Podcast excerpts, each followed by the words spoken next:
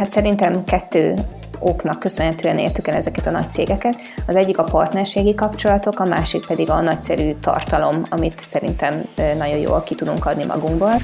Nulláról az egyre.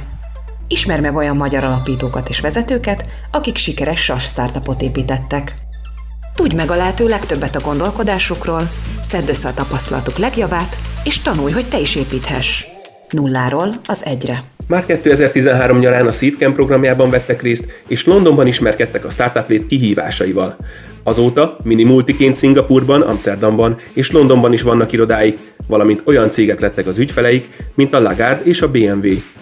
A hűségprogrammenedzsmenttel foglalkozó Szegedi Startup véleményét a Gartner nemzetközi piackutató cég is kikéri, és a közös kutatása alapozza a világ minden táján megjelenő iparági jelentését. A podcastből többek között kiderül, hogy milyen kihívásokkal küzdöttek meg a kezdeti sikerek után, hogy mi lendítette át őket a nehéz időszakokon, és miért nem hagyták abba, amikor stagnáltak. Mi volt abban a kihívás, hogy nemrég 30-ról 70 főre nőttek, és hogyan oldották meg. Hogyan lehettek világszínvonalú szakértők a hűségprogramok területén, és miben más az amerikai, ázsiai és a magyar piac. Az Antavó alapítóival, Kecsmár Zsuzsával és Kecsmár Attilával beszélgettem. Ülj be közénk!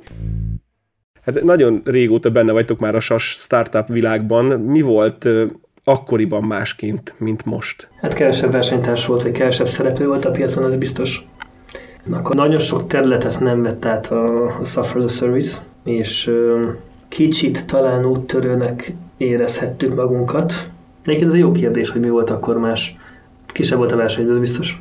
Szerintem az is más volt, hogy még nagyon gyerekcipőben járt minden. Hogyha például Magyarország kontextusát nézzük, akkor a startup kifejezésre nem is volt magyar találat egyáltalán. 2012 volt, amikor itt elkezdett minden ettől a startuptól pezsegni, meg akkor volt egy ilyen boom kicsit, amikor már a csapból is ez folyt, és utána jöttek a Jeremy alapok, meg ilyesmi, de amikor mi ezt az egészet elkezdtük, 2011-nek a nyarán volt, egy TechCrunch cikket küldött át nekem Attila, hogy díjazták az európai víziket, és akkor ott volt például a Seedcamp.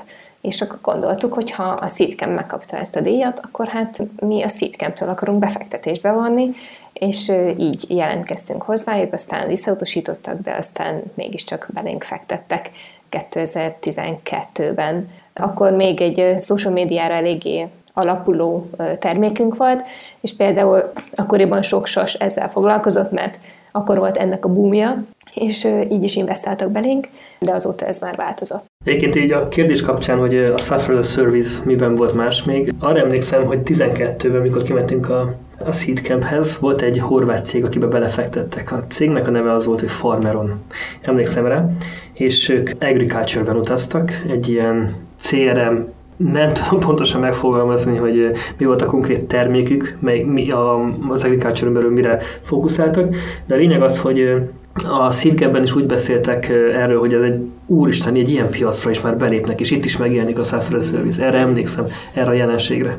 Igen, akkor még nem volt industry felbontva azt, hogy SAS, tehát nem volt, hogy agritech. Vagy ennyire vagy nem fintech. volt. Nem volt, nem volt, igen. Igen, hát pont arra is akartam kitérni, hogy, hogy milyen varga betűket írt le az utatok. Hogyan indultatok, és milyen nehézségekkel küzdöttetek meg. Említettétek ezt a seedcampes indulást. Mennyire volt ez akkor még eh, úgymond ilyen világra szóló dolog a számotokra, vagy ti szemetekben? Hát szerintem abszolút világra szóló dolog volt.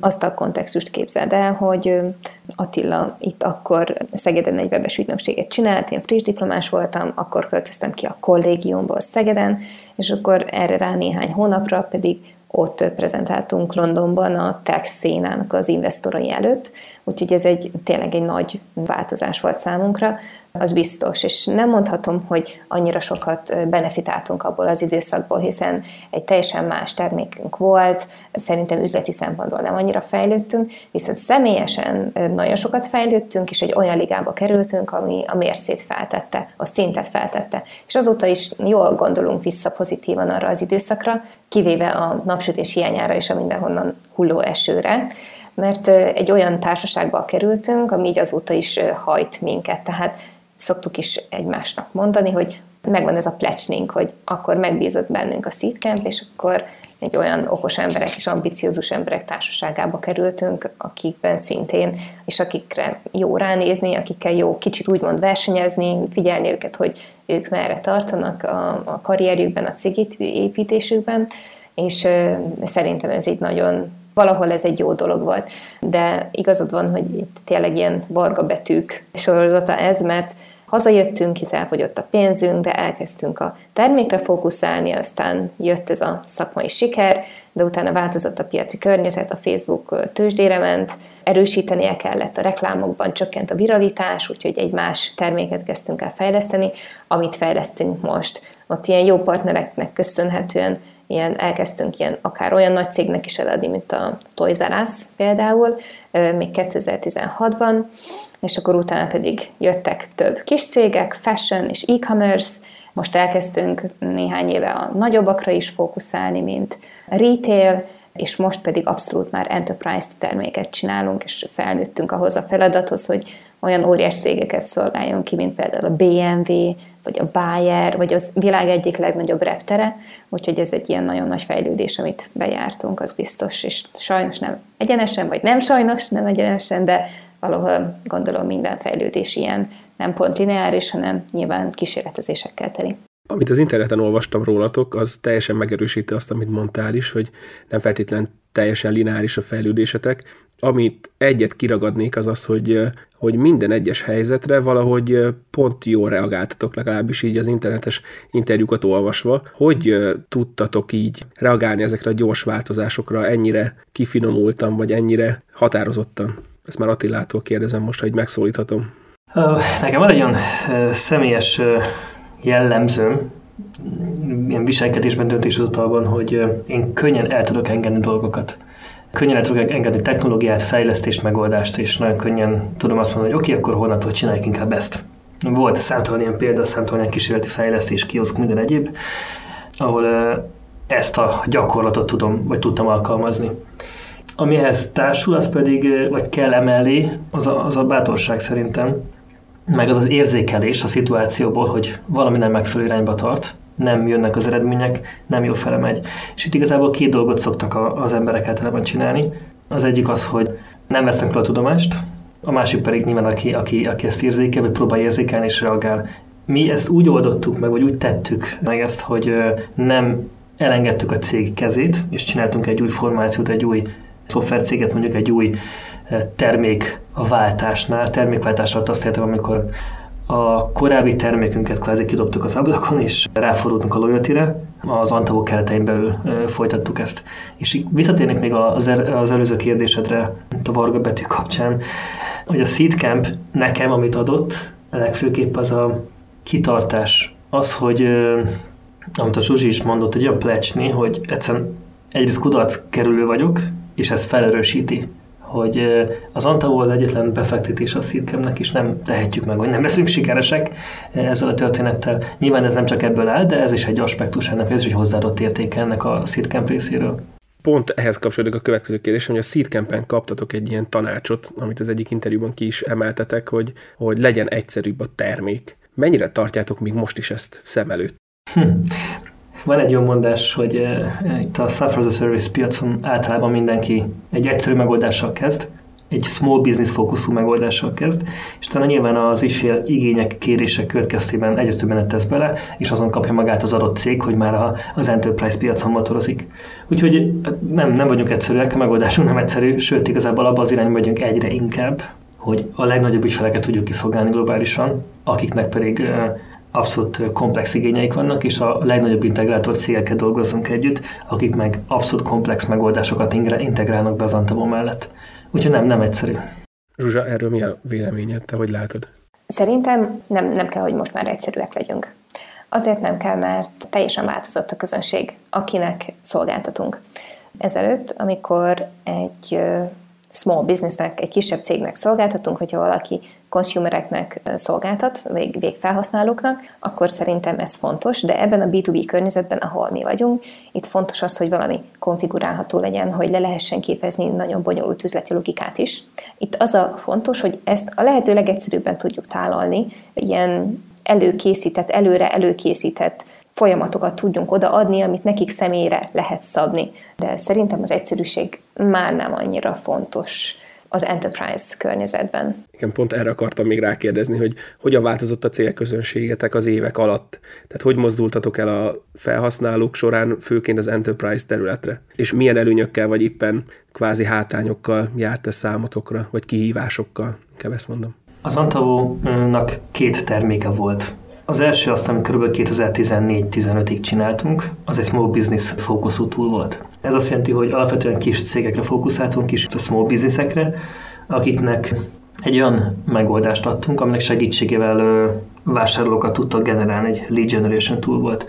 Ennek az árazása is ennek megfelelő volt, tehát jellemzően olyan, olyan 50 dollár per hó körüli áron adtuk. Itt a problémánk az volt, hogy rendkívül magas volt a lemorzsolódás, a havi lemorzsolódásunk, ilyen közel 30 százalék, tehát ez azt jelenti, hogy négy évente kicserélődött az egész customer base tehát ez egy nem fenntartható modell volt.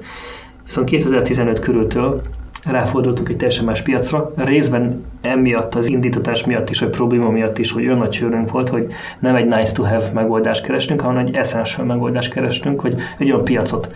Persze nem, ez nem azt jelenti, hogy kerestük, hogy és elkezdtük bújni a különböző szakirodalmat, hanem alapvetően az előző termékünkből egy evolúciós lépésként gondoltuk az Antavót, a mostani termékünket, ami a fő termékünket, ami a, a hűség programmenedzsmentről szól. Ennek viszont már teljesen más az ügyfél célcsoportja. Itt is egyébként először egy ilyen small, medium stratégiával kezdtük, amikor néhány száz dollár per hóra lőttük be a, a havi díját az Antavónak, de ez folyamatosan növekedett, és az elmúlt két évben már teljesen nagy vállalati fókusz lett a megoldásunk.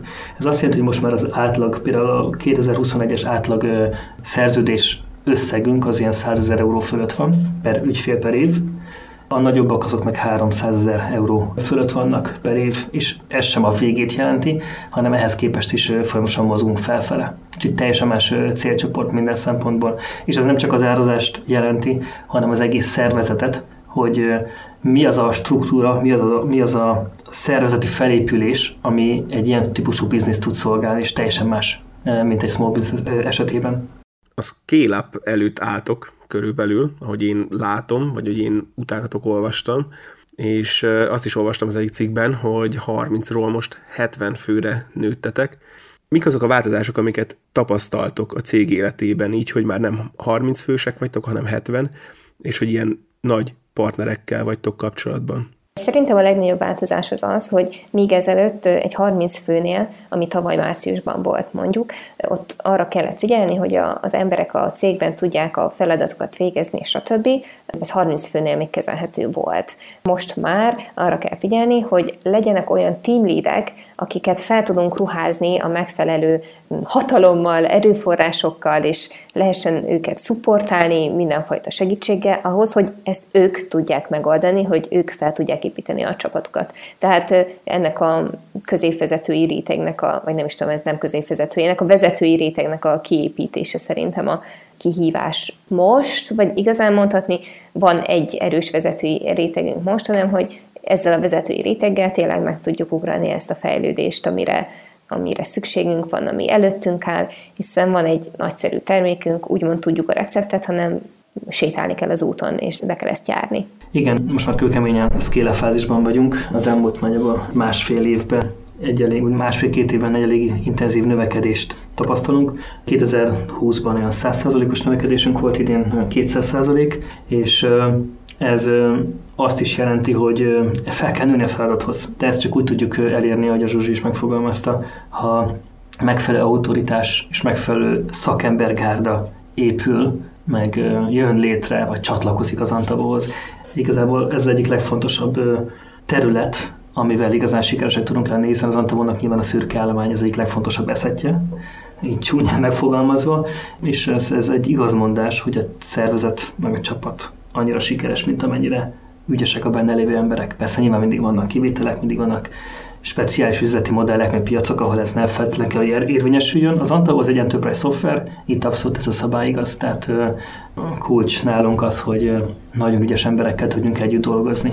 akiknek a közös munka segítségével jutunk fel a következő szintre, és utána még, még azután lévő szintre. Hogyan értetek el ilyen világszínvonalú cégeket, hogy a partnereitek legyenek, és ezzel kapcsolatosan mennyiben segít az nektek, hogy ilyen világszínvonalú cégekkel dolgoztok együtt a munkaerő felvételnél? Tehát mennyire hivatkoztok arra, hogy kikkel lehet együtt dolgozni? Hát szerintem kettő oknak köszönhetően értük el ezeket a nagy cégeket. Az egyik a partnerségi kapcsolatok, a másik pedig a nagyszerű tartalom, amit szerintem nagyon jól ki tudunk adni magunkból. Kezdve az elsővel, mint ahogy mondtam, az Toys R az első ilyen nagy ügyfelünk, aki azóta sajnos elpusztult az Amazonnal vívott harcában. Ő belénk fektette a bizalmát, azért mert egy partnerrel együtt mentünk oda. És ez az első bizalom a partnertől szerintem nagyon sokat segített abban, hogy a többi ügyfelet is megnyerjük magunknak és ahogy megnyertük a többi ügyfelet, ahogy ezeket az esettanulmányokat meg tudtuk mutatni, vagy éppen egy referencia hívást tudott csinálni az ügyfél a sales folyamatban már meglévő ügyfelünkkel, az szerintem nagyon sokat segített abban, hogy elnyerjük az ő bizalmukat is, és kb. tényleg lépésről lépésre, dealről dealre egyre nagyobb magabiztosságunk is lett, és maga a termék is fejlődött. Például az ilyen utóbbi nagy ügyfeleinknél már annyira sok ilyen compliance, security, meg ilyen minden biztonsági enterprise típusú funkcióra, vagy tudásra van, capability van szükség az Antavó részéről, hogy ebben nekünk is abszolút fejlődnünk kellett. És a partnership kívül szerintem a második az az, hogy mindig is expertként, szakértőként pozícionáltuk magunkat a hűségprogramok területén, igazából már akkor, amikor még a termékünk nem is volt ott annyira. És szerintem ez nagyon sokat segített a lead generálásunkhoz. Tehát most azt mondom, hogy a lead generáláshoz, nem is a saleshez, mert tényleg olyan nagyszerű szélszeseink vannak, akik olyan szuperül le tudják zárni ezeket a díleket, hanem hogy mégis hogy kerültek a szélszesek kezébe ezek a lídek. Hát úgy, hogy az internetre kitettük a tartalmunkat, amit megtalált a Google, most ezt így egyszerű elmondani, de nagyon sok ilyen erőforrás van ebben, és ezért is lehet az, hogy nem egy földrajzi egységre célzunk, hanem az egész világra, mert az egész világról meg is találnak minket, ahol végül is angol nyelvterületen keresnek az interneten, ami nem csak az angol nyelvterületeken van, hanem tényleg mindenhonnan az egész világból. Éppen ma beszéltem egy partnerrel, aki azt mondta, hogy milyen szuper szakértők vagyunk a automotív területén, tehát hogy az autógyártás területén, és egy másik meg éppen azt mondta, hogy milyen szuper szakértők vagyunk a fintech területén, mert látja, hogy micsoda tartalmaink vannak. Tehát kettő külön partner így tekint minket, mivel azokból az iparágokból már olyan tudást halmoztunk fel, és adunk ki magunkból, hogy tényleg ők valóban így tudnak minket látni. Úgyhogy szerintem ez a kettő dolog, ez nagyban hozzájárult. És hogy a hiringben ez hogy segít, nem tudom, Attila, te mit gondolsz erről? Mindjárt megosztom a gondolatomat, de még az előzőre reagálva. Hagyosszak meg egy érdekes történetet. 2016 talán évelején, amikor még nagyon kicsi volt az Antavo, nem is tudom hányan lettünk, mondjuk tizen, lehet, hogy még annyian sem, körülbelül annyian, akkor fordultunk le a piacra, és elkezdtük magunkat pozícionálni, mint szakértő. Mi nem is rendelkeztünk termékkel, de már megjelent egy e-bookunk a piacon, a loyalty kapcsolatban, és emlékszem arra, hogy Zsuzsi tartja a kezében a, a, egy A4-es papírt, amire kinyomtattuk, tehát nem sima printerrel, hanem a nyomdába is lamináltuk a coverét a, ennek az e-booknak, kint egy teraszon egyébként itt Szeged szélén, és azt a fotót, meg nyilván a hozzával a contentet, ezzel azt akarom mondani, hogy már azt ide, ideje korán publikáltuk, és utána folyamatosan publikáltunk nagyon sok kontentet, és ehhez évek kellenek. Tehát ha belegondolunk, ez öt éve volt. És öt éve mi ontjuk magunkból a, a, a szakmai tartalmakat, aminek a következménye az, hogy egyre többen felfigyelnek ránk, felkerülünk a, a radarjára sok szervezetnek, partnernek, vagy mondjuk milyen research company például a két legnagyobb a világban az a Gartner meg a Forrester, és például a loyalty témában, a loyalty specifikus riportokban mind a kettőben mind a kettő nagy research company értekezik az Antavóról, mint a top 10 egyik vendor globálisan. Ehhez, ehhez nagyon sok munkát bele kellett tenni. És ami még ehhez kapcsolódik, hogy a vásárlókat hogyan tudunk ilyen logókat szerezni, az részben ennek a tevékenységnek tudható be, tehát hogy megfogalmaztam, vannak ilyen content creation activity és ebből következőleg viszonylag sok inbound lédünk, az egyik csatorna az az inbound, és emellett pedig a partnership a másik, akikkel együtt dolgozunk, ilyenekre gondolni, mint Axiom, EPAM, Deloitte, Emma Kina, meg hasonló nagy integrátor cégek, és akkor a közös fellépésnek az eredménye az, hogy nagy logókat is tudunk, nagy brendeket is meg tudunk nyerni magunknak. Mint például a BMW Angliából, vagy Diesel Benetton Olaszországból, vagy mondjuk a Heathrow egyik legfrissebb délünk. Ez a világ harmadik legnagyobb, Európa legnagyobb reptere, és ezt is egy partnerrel együtt az axiom közösen nyertük meg, és ott például a Salesforce, teljes Salesforce technológia stacken fut a Heathrow, de a loyalty minket választottak a Salesforce saját megoldásával szemben. És nyilván ez is azt jelenti, meg azt is mutatja, hogy meg az az elvárás is támasztódik felénk, hogy mi ugyanazt a minőséget dokumentációban, partner enablementben, struktúrában, projektmanagement, deliveryben, minden egyébben kell biztosítanunk, mint mondjuk egy Salesforce tenni a Heathrow számára és hogy ez miben segít az egész HR stratégiánkban, nyilván van pozitív hozadéka, az, hogy egy technológiai cég globális nagy szereplőkkel, blue chip logókkal tud együtt dolgozni, ez egyértelműen segít ebben. Magyarországon van valamiféle ismertségünk, ilyen közepesen gyenge, mondjuk, ebben a, a szubkultúrában közepesen gyenge mondjuk, de egyébként a világban alapvetően inkább gyenge. És ezt egyébként, mint most ilyen negatív példa mondom is, hogy Ázsiában például ez nagyon nehéz. Próbálunk felvenni kollégákat Ázsiából, például most 12 országból vannak már kollégáink, és az ázsiai ügyfeleket kiszolgálva kell abban a régióban is bővülnünk, de például az Antovonnak ott nyilván nulla neve van, és ez elég nehézkes, és vannak olyan kultúrák, ahol viszont az elvárt, hogy olyan céghez menjenek dolgozni, mondjuk Dél-Kelet-Ázsiában, ez egy tipikusan elvárás kultúrásan, akik nagy nevek. Hogy ezeken kell dolgozni a közeljövőben. Mennyivel másabb az a piac, amin eddig mozogtatok, és úgymond ez a növekvőben lévő piac, amikor már azon gondolkozhattok, hogy mondjuk ázsiai partnereket is jobban bevontok, és szingapúri irodát nyittok. Miben más ez, mint amit előtte tapasztaltatok? Mennyivel másabb az ázsiai piac? Jelentősen más. Igazából csak azt akarom mondani, hogy a stratégia nem sokat változott a piacszerzés tekintetében, mert mindig is nemzetközinek tekintettünk az Antavóra, mert mindig is tudtuk, hogy bárhonnan szeretnénk ügyfelet szerezni, és akkor a delivery-t ott építjük meg mögé helyileg, hanem inkább a hiring, az emberek felvétele szempontjából változott a képlet tavaly március óta, amikor beütött ez a, az új helyzet a pandémiával, akkor teljesen átálltunk remote-ra, és egy-két hónappal utána már az embereinket is bárhonnan vettük fel, tehát ez a munkaerőpiac ez teljesen megnyílt, és most is így mindenhonnan csatlakoznak hozzánk emberek. Attila, mondtad, hogy jelentősen más. Mit értettél ez alatt? Az ázsiai piac az a tapasztalataink szerint más. Nagyobb, nagyobb kihívás. Egyrészt más a kultúra, tehát jelentősen eltér az európai kultúrától, vagy az észak-amerikai kultúrától. Egyébként ugye az ügyfelek számát, vagy átbevételét tekintve, nagyjából azonos az arány az Antavónál. Ázsiai, tehát dél-kelet-ázsiai, európai vagy észak-amerikai ügyfelek szempontjából, tehát mind a három régióban nagyjából azonos árbevételt generálunk jelenleg. Úgyhogy Ázsiában is vannak abszolút nagy nevek, akikkel együtt dolgozunk akár Kínában, Szingapurban, Új-Zélandon, Ausztráliában, Indonéziában, ezekben az országokban. És ami talán szembetűnő, szembeötlő, az ez egy kicsit csúnya megfogalmazás, de azért elég demanding az a piac, ezt szokták megfogalmazni. Egyrészt nagyon sok mindent azonnal akarnak, és talán abból a megszokásból, hogy nagyon nagy az erőforrás pool, vagy legalábbis ez volt még a közeljövőig Dél-Kelet-Ázsiában, ezt így erőből meg tudták oldani. Persze ez már ott sincs így. Pont nemrég beszéltem egy ügyfelünkkel, aki Kínában CIO, egy nagy szervezetnél, és kérdeztem a, a fejlesztők kapcsán, hogy milyen könnyen tudnak fejlesztőket találni, és mondta, hogy elmúlt az az időszak, amikor már Kínában fejlesztőket lehet találni.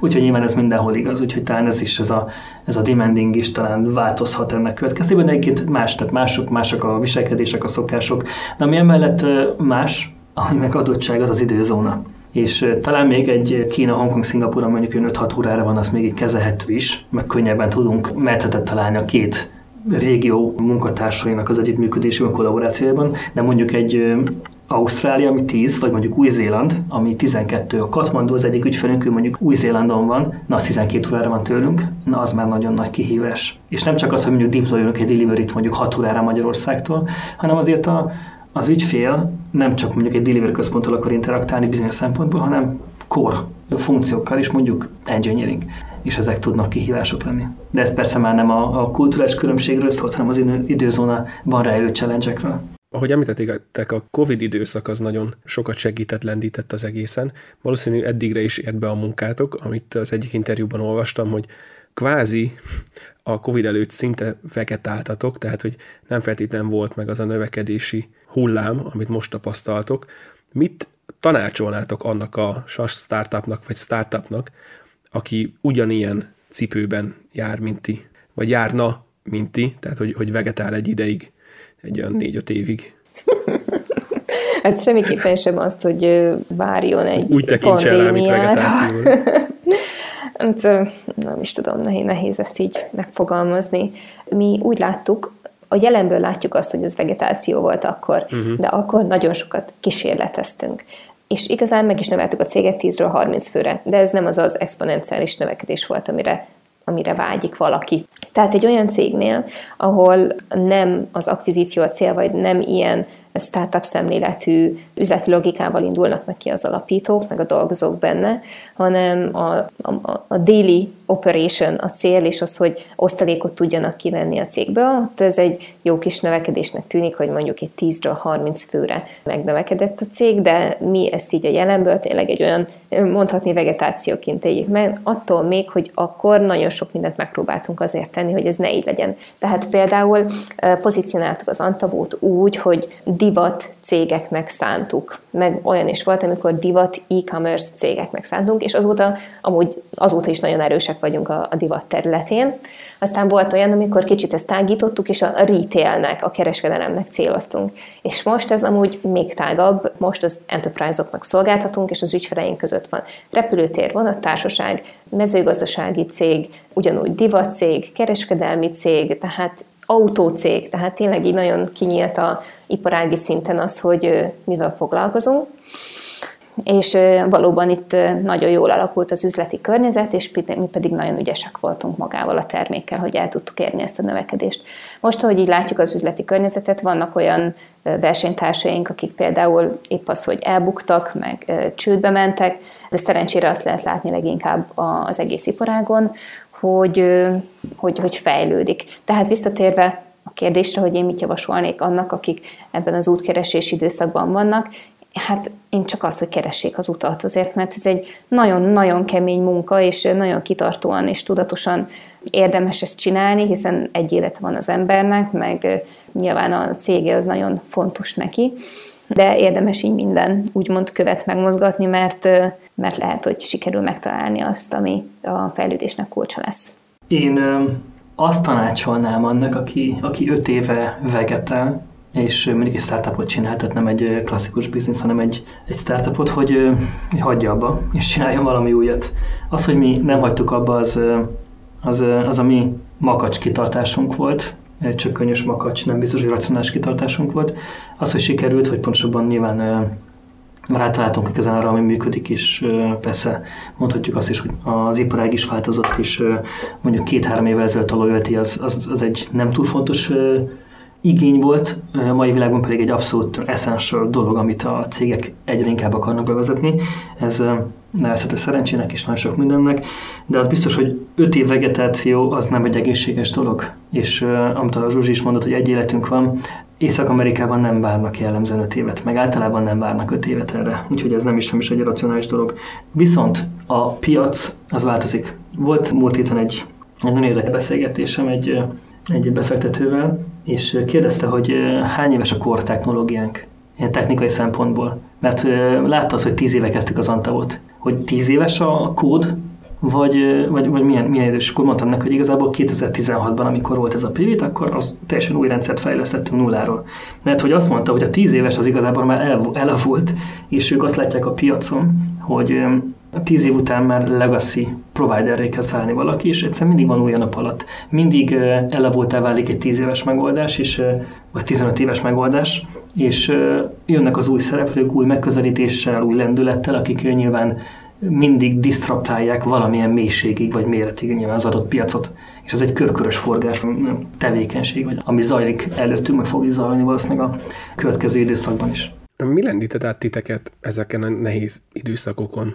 A csökönyös kitartás mellett még mi az, amiért nem hagytátok abba? Mi mozgat még titeket a mai napig? Hát én szerintem teljesen látjuk a jövőt, hogy ebben mekkora potenciál van, illetve valószínűleg ez a csökönyösség, hogy ezt egyszer elhatároztuk, és kerüljük azt a kockázatot, hogy elbukjunk. és akkor próbáljuk ezt csinálni, és keresni az utat, és eddig mondhatni, most éppen az utolsó, utóbbi másfél év így minket igazol. Szerintem van még egy aspektus, az pedig az, hogy, hogy a, az üzleten kívül egyébként teljesen harmóniában élünk, és az a hátország, az a stabilitás ilyen személyes szinten, az teljesen megvan, meg meg is volt korábban is, és ez egy nagyon fontos komponense az üzlet mellett, hogy valaki mondjuk öt évig vegetáljon és, és kitartson, és nem tudom mit csináljon, az, hogy mögötte az élete az egyébként zajlik és, és fejlődik, és egy ilyen pozitív irányba tart, ami nálunk az abszolút így, így zajlik, vagy zajlott. Meg fog is zajlani. Hmm. És miben segít még ezeken kívül nektek az, hogy férj, férj és feleség vagytok? Vagy hát még így az alapító társakkal együtt kvázi egy család? Hát ez biztos, hogy segít az, hogy ugyanazok a céljaink, ezt látjuk így, hogy amúgy így a baráti társaságunkban akár, hogy sokszor egy pár életében, mivel a tagoknak, egy pár tagjainak nem mindig van rálátása arra, hogy mit csinál a másik, illetve hogy milyen céljai vannak a másiknak. Ez így ilyen konfliktusokat, surlódásokat tud szülni, vagy pedig éppen valamelyik fél akár feladja a munkáját, hogy valami mondjuk a családra koncentrálhasson, stb. Ami pedig számunkra szerencsére nem egy létező probléma, hiszen mind a kettőnknek ugyanaz a szakmai célja, meg ugyanaz a családi célja. Tehát igazán ez egy nagyon jó alapfelállás pont emiatt mert ugyanazok a céljaink. Ezt másoknak, akik nem dolgoznak együtt a párjukkal, ezt mindig egyeztetni kell. Annak is amúgy biztos nagyon sok előnye van, és az emberek többsége így csinálja, hogy nem dolgozik együtt a, a társával, de ez például szerintem az egyik előnye annak, hogyha valaki együtt dolgozik a társával. És olyan érdekes, hogy mondtad, hogy itt az Antavó család, meg ilyesmi, de most már ez leginkább egy inkább egy profi sport csapatra kezd hasonlítani, kevésbé egy családra, hiszen most már annyian vagyunk, hogy, hogy már nagyon sokan nem ismerik egymást személyesen, amikor egy-egy új ember csatlakozik, azok beköszönnek itt a nagy cseten, de nem is annyira tudjuk, hogy mivel foglalkoznak, de ez, személy, ez, ez természetes már egy ekkora szervezetnél, hiszen 70 emberrel nem dolgozik, nem dolgozik egy mindenki együtt a mindennapi szinten. Úgyhogy én leginkább egy ilyen profi sportcsapatként szoktam a szervezetre gondolni mostanában. Attila, milyen az edzőnek lenni? Jó. Igazából elég régóta üzem ezt a sportot, ezt a tevékenységet, hogy edző vagyok. 2006 óta, most már 15 éve. Ami egyébként nekem inspiráló, az a, az a folyamatos fejlődés és a komfortzónából való kimozdulás. Ami nehéz is, egyfelől, másfelől pedig inspiratív, és, és érzem, a, tehát éhes vagyok. Egyszerűen meg akarok tanulni, meg akarok tapasztalni más dolgokat is milyen még nagyobb szervezetet építeni, milyen még nagyobb ügyfeleket megnyerni, még hatékonyabban dolgozni, még nagyobb pontként rárakni az Antavóta térképre. Illetve ehhez, hogy ez sikerüljön, nagyon sok mindenben kell nekem fejlődnöm, változnom, új dolgokat megtanulnom, adaptálódnom. Ezek mindennapi kihívások, de, de, de éhes vagyok. Egy utolsó kérdést még feltennék nektek, mint debreceni cég a szegedi cégnek hogy mennyire érzitek magatokat kvázi buborékban ott Szegeden, vagy mennyire tudjátok a szegedi tehetségeket magatokhoz vonzani. Mennyiben előny az, hogy szegediek vagytok, és, és miben segít ez nektek? Talán kevésbé most már, mármint azt nem mondom, hogy ez hátrány, inkább csak az, hogy nem kifejezetten már csak az a fontos, hogy Szegeden tudjuk magunkhoz vonzani a tehetségeket, hanem bárhol. Bárhol Magyarországon, vagy bárhol a világban. Ebből következőleg is már nem csak a, a szegedi régióra fókuszálunk ilyen szempontból, ami, ami korábban egyébként egy, egy fontosabb stratégiánk volt, még ha nem is látszódott annyira, hogy ezt, ezt tesszük. Ez, ez mindenképpen változik ilyen szempontból. Nyilván mindig örülünk annak, ha valaki nagy tehetség, és, és szeretne hozzánk csatlakozni, és igyekszünk fejleszteni a szervezetet, és van is mit, nagyon sok aspektusból, hogy ezt sokkal hatékonyabban tudjuk megtenni igazából a, a, a Fisher csatlakozott mondjuk pályakezdőkkel, vagy legalábbis kevesebb tapasztalattal rendelkezőkkel mondjuk a régióban. És már nem, nem, nem, nem szegedi székként tekintünk az Antavóra. Ez egy négy szegedi fiatal alapította, akik közül hárman szegediek Londonban, és ez egy nemzetközi cég. Szegeden van irodánk, ami egy fizikai tér, ami nagyon jó találkozási pont akár azoknak is, akik most a világ minden tájáról fognak megérkezni, kb. egy hónap múlva az egyik csapatunk személyes találkozót tart, és szeretnénk is megtartani ezt a helyet, hiszen nagyon jó, hogy egy ilyen fizikai tér az otthonunk, úgymond otthonunk tud lenni. Más helyen is dolgoznak kollégák, akik egy városban vannak, és néha bejárnak egymással találkozni, de valóban Szegeden van irodánk, viszont ez most már egy, egy nemzetközi cég, ahol igaz, még mindig sok a magyar munkatárs, de teljesen remote first, és szeretnénk attól elszakadni, hogy ezt, ezt, ezt, ezen így gondolkozzunk, és most nem csak itt e kapcsán, az interjú kapcsán mondom, hanem így magunk felé is, hogy mi már egy teljesen nemzetközi remote cég vagyunk. Házon belül szoktuk is azt kommunikálni, hogy mi egy mini multinational company vagyunk. És itt, és itt a mini az egyáltalán nem pejoratív értelemben gondolt, hanem... hanem... Hát igen, a, a 40 ezeres multinational cégekhez képest a 70 fő az egyelőre mini, tehát hogy egy, egy realista szempontú megközelítés ez. Nulláról az egyre. Köszönöm szépen. Mi köszönjük szépen. Köszönjük szépen. Kerest fel és csatlakozz a közösséghez. Hungarian SaaS Community. Powered by Innonic.